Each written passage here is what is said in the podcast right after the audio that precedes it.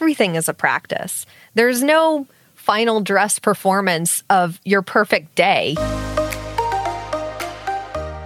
Have you been wanting to start a podcast for a while now, but something's holding you back? Maybe it's fear of putting yourself out there or confusion about the technology. I'm Sarah Mikutel, and on Podcasting Step by Step, I'll break down how to podcast with a little loving motivation to give you the skills and the confidence you need to finally launch that show of your dreams. Let's get started. Are you having a hard time focusing on your podcast? Maybe you are a daydreamer. Maybe something is going on with your family. Maybe you are devastated at the state of the world. Maybe you are super happy and joyful and jumping from thing to thing because you're so excited and aren't sure what to focus on. Maybe you have ADHD like today's guest. I'm speaking with my friend Emily Prokop, who is a podcast editor and host of The Story Behind and co host of the Hate to Wait podcast. Emily and I have a lot in common, including being a recovering research obsessed perfectionist. That doesn't mean that we are natural planners. We definitely fall into the daydreamer category. And that doesn't mean that we don't have big goals that we want to accomplish. One very important thing that I learned this year is that there are so many different personality types. You can go back and listen to my Myers Briggs episode to hear more about that. And our brains work in very different ways, and we are motivated by different things. Some podcasters are natural organizers and they love talking about spreadsheets and achievements and they really thrive on praise. And then others are procrastinators, not out of laziness, but out of analysis paralysis and overwhelm, which is one of the main reasons I started Podcast Launch Academy to pull them out of that because I suffered from that as well. I know what it's like. Lack of focus doesn't mean lack of ambition or lack of interest. And today, Emily and I are sharing our favorite routines and resources to make you a more productive podcaster. We recorded this a few months ago, but the tools and the tips that we share are timeless. Enjoy. Welcome, Emily. Thank you so much for joining me today. Thanks, Sarah. Thanks for having me. I've gotten to get to know you better this year, which I'm so happy about. We actually shared a hotel or an apartment at Podfest in Florida, and I discovered we have the same personality type exactly. INFP Enneagram 9. And so yeah. both from Connecticut. So, so many similarities. And I think similar struggles as well, often, especially when it comes to productivity. And it's not that we're not hard workers, but I think that our minds work in a different way, especially for our personality type. We're sort of like the high thinking dreamers, we think very big picture. And when it comes to actually getting um, details done, yeah. that's that can be a little bit more of a struggle. And I think a lot of it's to do with we're very research oriented and then fall down different rabbit holes.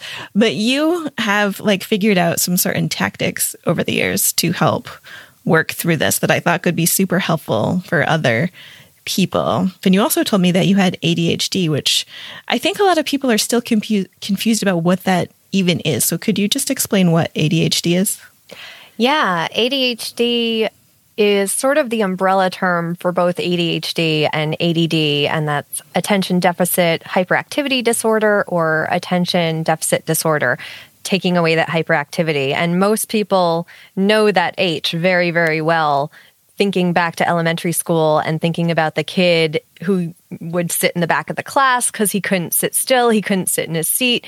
He would be up and running around and shaking his foot all the time and not being able to sit down. And, and most people, when you say ADHD, that's the first thing that pops into their heads. But for a lot of people, and especially women, as I came to find out when I was diagnosed with ADHD in my late 20s, women and girls, especially in elementary school, they internalize it. And for most of us, the hyperactivity, I wasn't the one shaking my leg all the time or fidgeting and stuff like that. I was the one doodling or looking out the window, but at the same time listening to everything the teacher was saying and understanding the concepts. But when it came down to doing the work, I couldn't get myself to focus and actually do it. And it wasn't something that uh, was diagnosed early for me. It was just like, I got the she has so much potential, but she doesn't do the work. That's what I always got. And it was just a matter of learning how to do the work. So once I was diagnosed with ADHD, it kind of opened up something for me to research. I didn't know to research that before. I didn't know to look into tactics and strategies for coping with ADHD or ADD. And once I was able to do that, as you talked about, we're very research heavy. I fell into that rabbit hole and I was looking up productivity tips and tips for people with ADHD and how to keep your focus. And I was lucky enough to work with Laura McClellan doing show notes for the Productive Woman podcast. And it was for me to be able to learn while writing show notes for that particular podcast. It was, I, look back now and I didn't realize what a gift it was until now when I'm still every single day using the tactics that I learned from writing the show notes for that podcast. Oh my God, fate. That's amazing. I have gotten very interested in productivity this year. And so have been like seeking out people to interview about this. And I recently interviewed a woman named Laura Vanderkam, who is a time management expert. She gave one of my favorite TED Talks. And one of the things that she said was, well, she, in her, one of her books, she referenced like somebody else who came up with the terms maximizer and satisficer. Have you heard of this? No, I love this. So I think we're probably both maximizers by mm-hmm. nature but I'm like weaning myself off of this. So maximizers are the type of people who want the best of everything, meaning they're afraid of making the wrong choice. So they'll keep researching like a, an example that I gave was like it took me forever to decide should I use Squarespace or should I use WordPress? I must have spent like weeks reading different blog posts about this. Yeah, and, and then you it, get analysis paralysis where you just yeah. don't act on any of them. yeah, and then but when I'm reading this book and then I was like, "Oh, there's this other group of people called satisficers." And they're like good enough people they're like, does this, they'll have a set of criteria. Does this website host like match it? Done. Moving on. and I was like, whoa, that's the way to be. And in her book, she, exist. What? Yeah. and, uh, in her book, she says like those people end up being the more happy people mm-hmm. because it met like they're happy because it met their needs and they moved on. Where the maximizers spend so much time investing like time and money to find like the per- perfect like resource and there is no perfect solution. And then they have are more likely to have buyer's remorse. And uh, so I just thought it was, but just having that knowledge, I was like, oh, I do think this way, but I don't want to think that way anymore. And so I can catch myself if I fall my if I find myself like falling into this loop. I'll be like, nope, I want to be a satisficer, making a decision, so yeah. I don't know, just having that. Yeah. So I would love to hear more about. So you said you learned a lot from that woman doing her productivity show notes. Is there anything in particular that has been really helpful to you?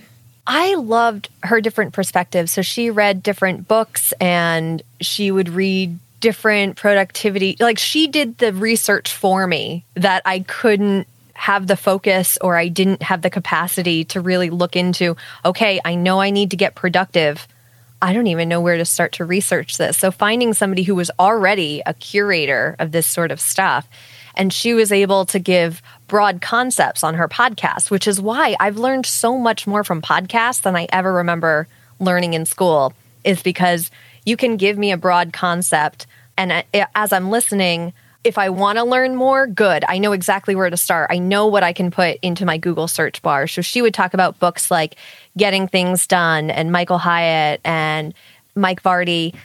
And I was able to, okay, I like how this is structured. I like that concept she brought up. Now I know what to research specifically so that I can get the help I need. When you find yourself in a situation where you're thinking, okay, I need to fix this, not many people know that the next step is thinking, okay, what do I need to learn?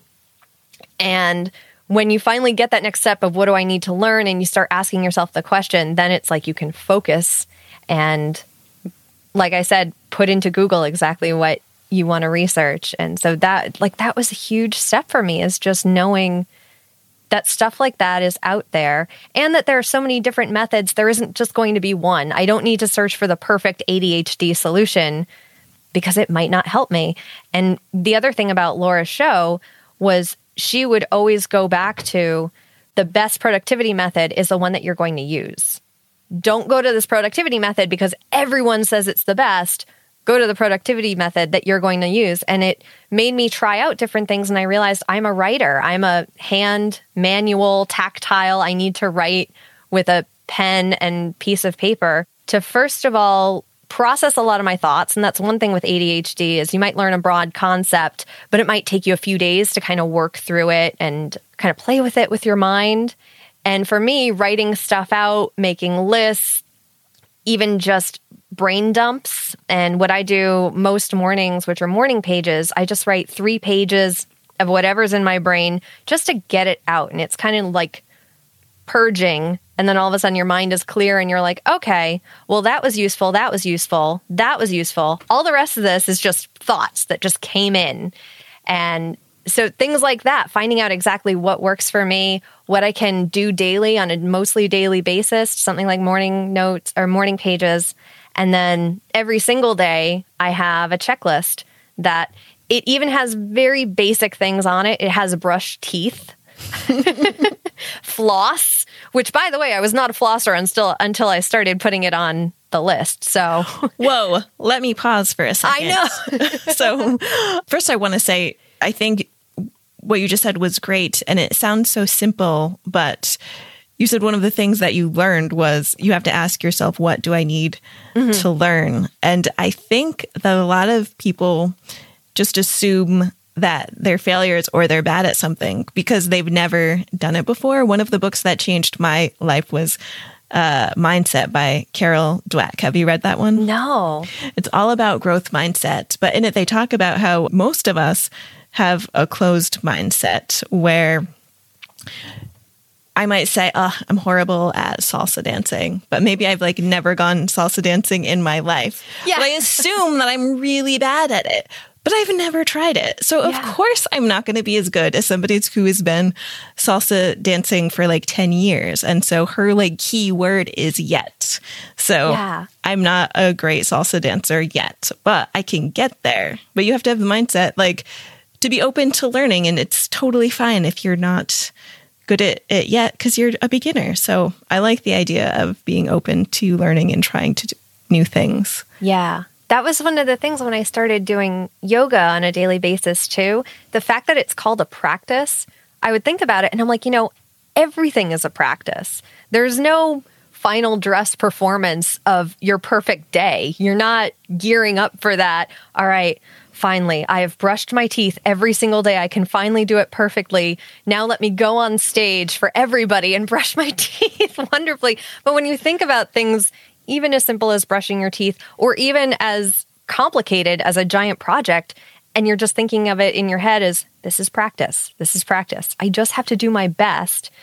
It goes back to uh, what was not being a maximizer. And even something that I say sometimes is I'm a recovering perfectionist because uh-huh. I have those perfectionist tendencies so hardcore.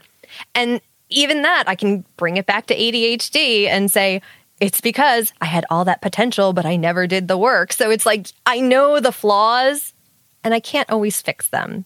But what I can control, I will control. Piano, piano, as they say in Italian, slowly, slowly. So, slowly, yeah. slowly, we'll get there. So, I would love for you to walk me through your day. So, you mentioned the morning notes. Mm-hmm. What is you said brain dump, but I feel already paralyzed by this. So, I mean, are you writing dreams, goals for the day? What? What is so, it? So, with morning pages, this comes from Julie Cameron's book, The Artist's Way.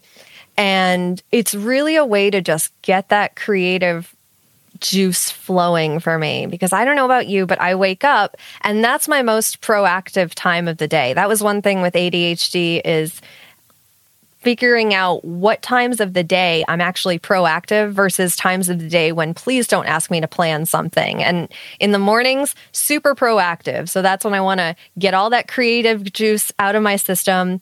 Then I write my to do list for the day. And then for the rest of the day, I can kind of slowly move into reactive mode where I'm just following that list. And by the end of the day, when my toddler and my kids and my husband have all driven me nuts and I'm just barely stringing sentences together, I can just look at the list and go, okay, I have to do the dishes. I can do that. That's a pretty reactive thing.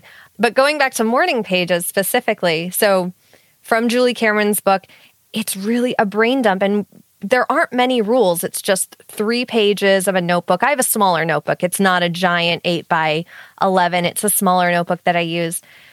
And I started off actually with some affirmations. I am a big believer in the fact that what you tell yourself, what you listen to, the words that you are constantly telling yourself, your brain believes and really can't distinguish between somebody saying, I'm a terrible salsa dancer, something like that, and your brain also being able to think at the same time, but I've never salsa danced before.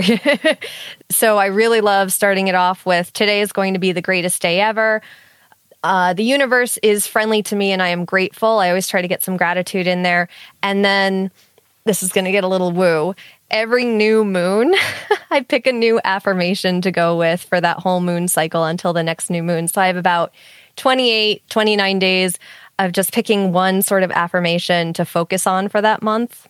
And then after that, I've already gotten my hand used to writing. It's been writing the same thing every day. And I try to really get mindful and think, like, really think it, not just writing, oh, it's a paper. I have to write my name on the top of it. You don't really think about it anymore. But I try to be very mindful when I'm writing. And then I just let it flow. And one of the first rules that Julie says in her book is you don't write about your dreams, actually, which is bizarre because I used to keep a dream journal and I always thought it was really fun. But she's like, no, you actually just want to put out your tangible thoughts that you're thinking, especially things that I've been sort of noodling in my head for a while. I'll just write it out. And on the last page of those three pages, I usually plan out my day and I don't get so specific where it's at 801 I will brush my teeth. At 802 I will floss. At 803 i will throw away the flosser. I don't get that much but i do a very general this is how my day is going to go and it helps me visualize it too so that i'm not just looking at a list and being like well that's a whole lot of stuff to do. I've already kind of gone through and pictured myself doing the things, and it gets me in the right frame of mind to then sort of transition into reactive mode. And a lot of the work I do, you and I are both podcast editors, a lot of podcast editing is reactive. You don't really have to plan for it, you're just kind of waiting for the next um or something that you have to fix.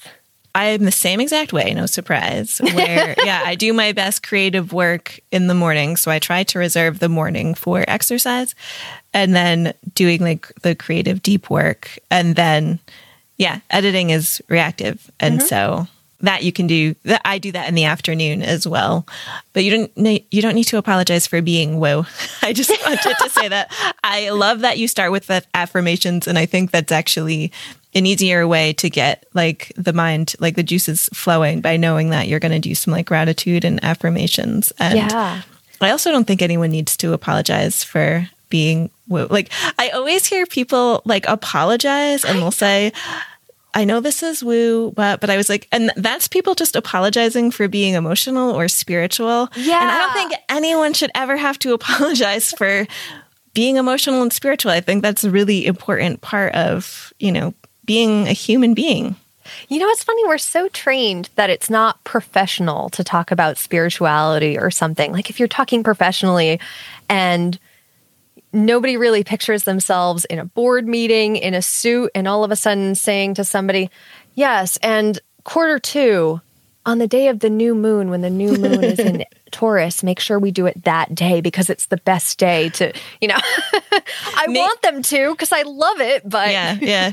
Maybe there will be a global shift. I like a mindset shift. I like that's my great hope for like right now we're recording this during coronavirus time mm-hmm. and um and I'm hearing a lot of people reflecting on how things seem to be coming more meaningful. Yeah. We're having more meaningful conversations that we've been sort of just forgetting about for a long time. We get so caught up in um, the day to day grind. I heard Andrew Cuomo talking about that the other day. He was like, I realized that my daughters, like, we've just been having these superficial conversations like, hello, how are you? How can I help you? Great, like dad conversations. And he's like, I actually know what's happening in my daughter's life now. And it's, and it's nice. It is. I've been noticing that since more of everybody's work is online, it's actually easier to shut it off when you're done with work and go do something like have a conversation with somebody or read a book for me, it was like, okay, I'm done working. Time to go on social media some more and actually have fun on there. And now I think we're constantly doing Zoom meetings. We're constantly staring at a screen, and a lot of people are doing it a lot more than they used to. And I think we're all kind of feeling just, I need a break. I need to get back to actually feeling a book in my hand or actually going outside and enjoying nature. Yes, uh, I love it. And then just one more thing on the moons. like people talk about like hitting quarterly numbers and different things like that. And even that, I think people are getting sick of. Like yeah. even companies are getting sick of that. And I'm seeing a slight movement. I would love to see more of people like considering a happy happiness index rather than just like gross domestic product. And it was like, yeah, like we should be measuring how happy our citizens are rather just than how rich we can make companies. Yeah.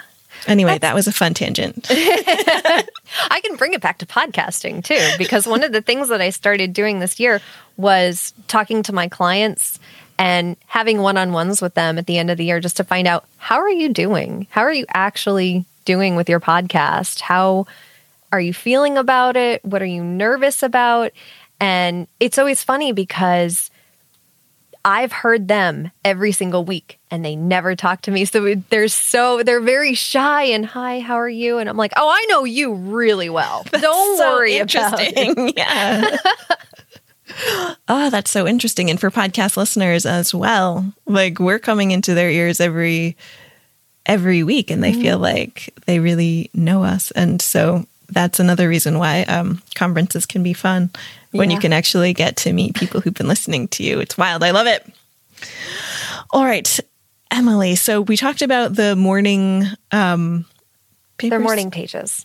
Okay. So morning pages, and then you also write down notes of everything else that you want to do throughout yeah. the day. You can yeah. visualize yourself doing these. Could you tell me a little bit more about this visualization? Well, it's usually just when I'm writing, because when I'm writing freehand, okay. my mind is kind of going with whatever, not like, oh, and this is how this word is spelled. It's kind of so ingrained in me already that I'm thinking about it and I'm picturing it while I'm writing it down. And that might be another thing with our brains that we can do, especially with ADHD, we kind of need constant stimulation. So I can write down something and also visualize it at the same time. And so then I finally, on the next page after those three pages, then I have one page that's just the whole checklist for the day. And it's compartmentalized into three different sections. There's the self care section, and that was what I was talking about brush your teeth, get dressed, floss, yoga, make your bed. I love making my bed every day because that's one of those things that future me really gets happy that past me did. So at the end of the night, when I get into my bed and it's all made, I'm like, oh, thanks. Thanks earlier, Emily. Thanks, proactive Emily, for making your bed. And it's just a really nice surprise. So I consider that the self care area. And then after that, I write down all the stuff I have to do with work or on the computer. I've kind of taken anything I have to do on the computer and put it into my work category now. It's not so much fun anymore to go on my computer as much as it used to be because it's like, okay, as soon as I open this laptop, my day starts.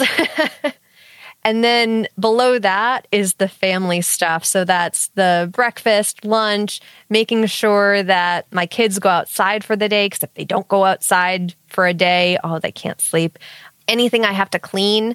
And uh, so I have this written down calendar, but I also use Google Calendar and I have a lot of my work stuff on there as well because this is a paper notebook and I have kids and they have ripped it, ripped stuff okay. out and stuff. So I make sure that anything that's really, really important is also on my Google Calendar, which I can check on my phone. And it has things like reoccurring chores. So every two weeks, it has thing that pops up a reminder that says clip the cat's nails because I'm not one of those people who could just look around my house and see, huh, when was the last time I mopped? Oh, it's time to mop again. I actually need that reminder in there. So I make sure that I don't have a lot of stuff just in my head constantly. I have it in a place where if something happens, at least my husband knows, okay, it's time to cut the cat's nail. oh no. so how how do you plan your calendar then? Do you have like a weekly or a monthly sit down where you're mapping your workout and stuff like that? So with Google Calendar, I've I'm pretty good about coming up with these things as I need them. So with something like the cat's nails, they usually get to the point where they would be too long and I'm like, oh, I need a better system. And then that's when I'll start adding to it. But also, Sunday nights, I really like to take that time and look at the week ahead.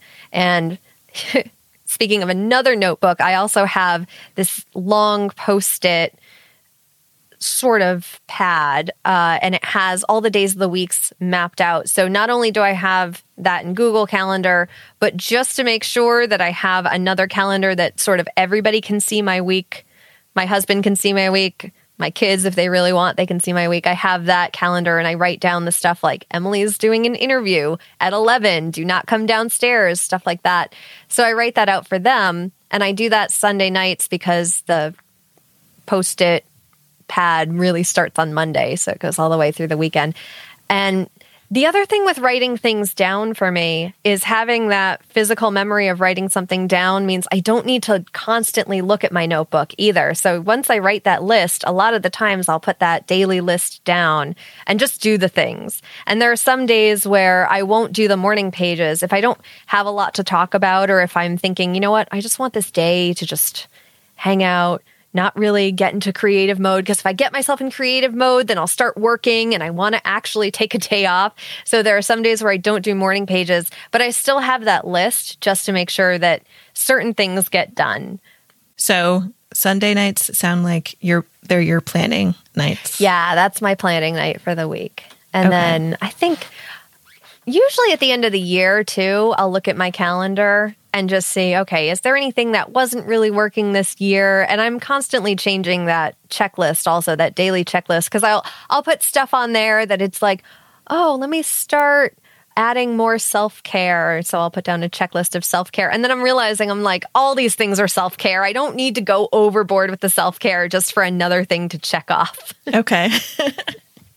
Why do you get so granular for things that I mean, you wouldn't actually forget to brush your teeth, would you? At the end of the day, yeah. When I'm oh. just not thinking, when I'm kind of reacting, and it's easy enough to say to yourself, you know what? I did all I need to do. I did my client work. That's all anybody can expect from me. And it's really easy for me to let that sort of self care stuff go. And mm. that's usually when I do let that self care stuff go, I don't normally need to be reminded of it. But when I do need to be reminded of it, it's kind of a flag in my head of, hey, what's going on? What's actually distracting you? So yeah. it's nice to be able to have that checklist that I still I have the habit at the end of the day I look at and I check stuff off. And if I'm noticing like, you know what, I'm not really getting enough water even though you know, water is something that you should be drinking all the time, it's still like I'm not going to feel good unless I have that water or I'm not taking care of myself. This is a slippery slope to maybe going into a little bit of depression or getting bogged down by anxiety and stuff. So even though it's granular and it, it like every time I write down brush teeth, I laugh at myself too. like I have to write this down. But the other thing is doing those check marks and checking things off. Every time you do that, you're accomplishing a small goal. So another thing I, and we talk about being Enneagram 9, but I think I have like Enneagram 5 a lot in me because I loved finding out that when you check things off, it releases dopamine in your brain. Mm-hmm. And dopamine is that happy hormone that keeps you motivated. So, as even if I'm checking off, great, I brushed my teeth, I'm much more likely to be like, okay, well, that was fun checking it off. What else can I check off? And having those easy little things like making my bed, getting dressed and checking those off, it actually motivates me to do the bigger things. So I know there are so many different methods. A lot of people might say, eat the frog, do the hard thing first. No, I'm realizing more and more I need to warm myself up. I need to give myself like easy check marks and then push me toward the frog. Yeah, that's very satisfying yeah. doing the check mark thing. And just, I mean, gamification works in general. It One does. of my like favorite, I like to listen to a lot of like change management, just different, you know, behavior economics type thing. And one story that I hear, you know, quite a bit that stands out is if you go to like your favorite coffee place and they give you a card and they said, you know, here you can like, once you have 10 coffees, the next one's on us. But then, but if they gave you a card and you had to get like 12 coffees before handing it in, but they like stamp two for you right there. Stamp, stamp. Well, let yeah, let me get you started on this card, and then when you get ten, it's the same thing. Yeah. like both cards. Like you have to buy ten coffees before you get the free one. But when they give you the two stamps, you feel like you're a little bit ahead because they've like done the tick mark thing Yeah. essentially.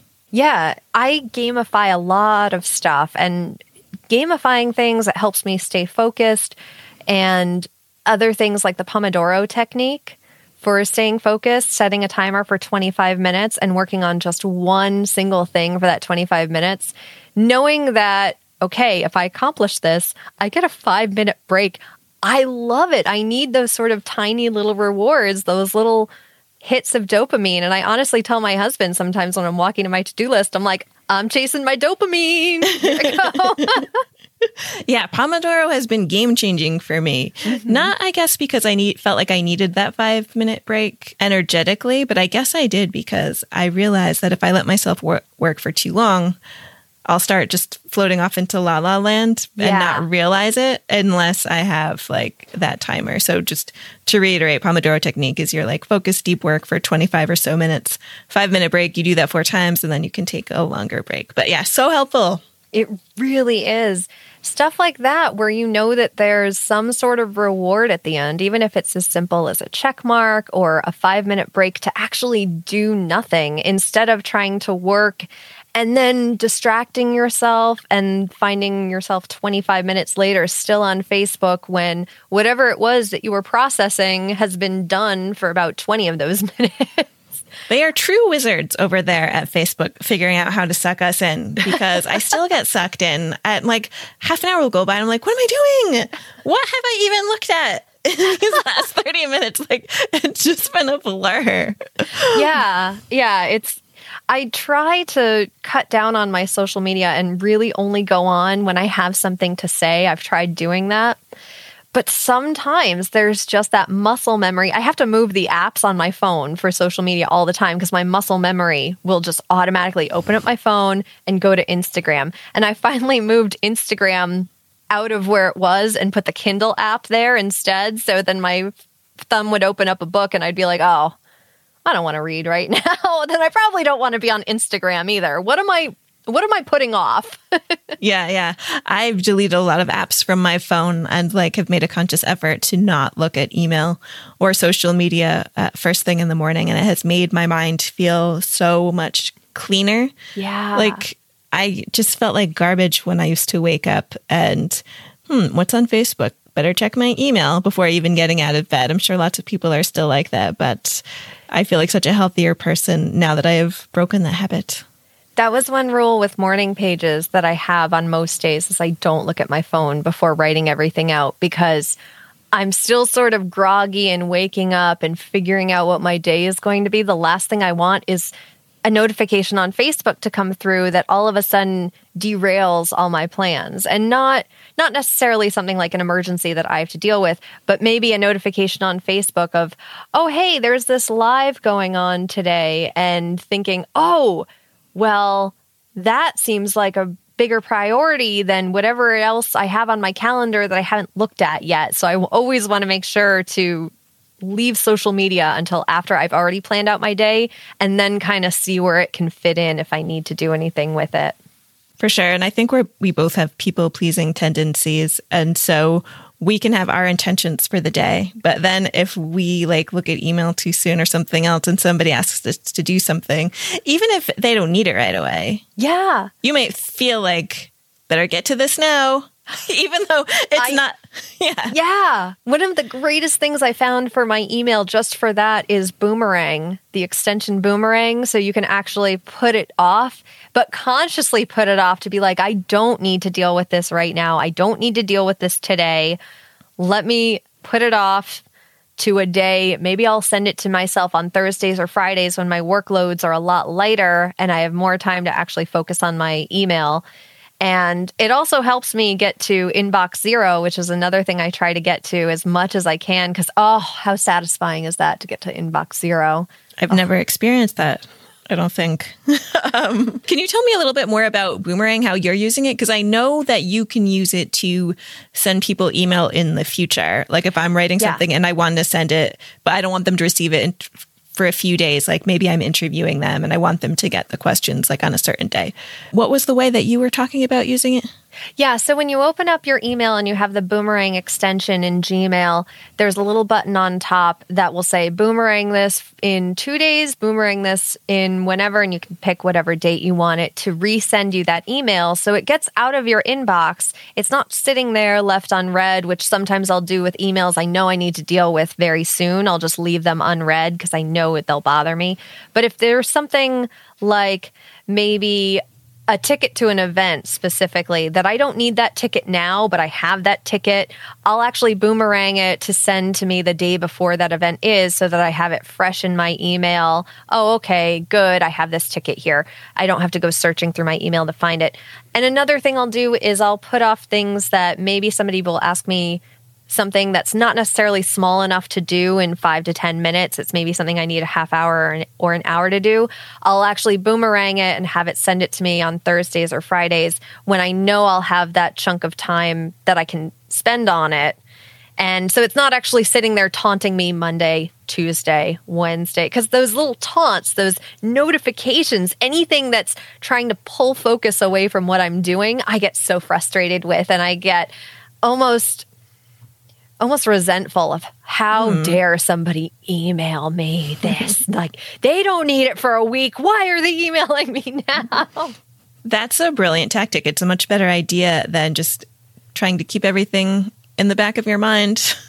that well, that's a big thing with being productive and knowing my own brain and knowing that I need a place to capture all these thoughts, even the dumb ideas I have, and that's like morning pages, just to know that, all right, I don't have to work on all these ideas, every single thing that's coming into my brain. What can I do with it? Do I put it on my calendar? Do I put it on my ongoing to do list? Do I put it on a post it and stick it on my computer because it's a five minute thing that I have to do, but I don't want to do it right now?